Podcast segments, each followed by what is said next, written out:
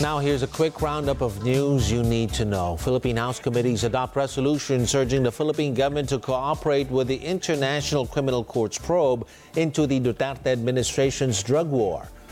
The Commission on Elections disqualifies tech provider Smartmatic from all procurements. The Philippine government preparing a framework for the resumption of peace talks with the National Democratic Front. And the last Filipino reported missing in Israel has been released from captivity by Hamas militants. Those are the headlines. Keep it here on ANC.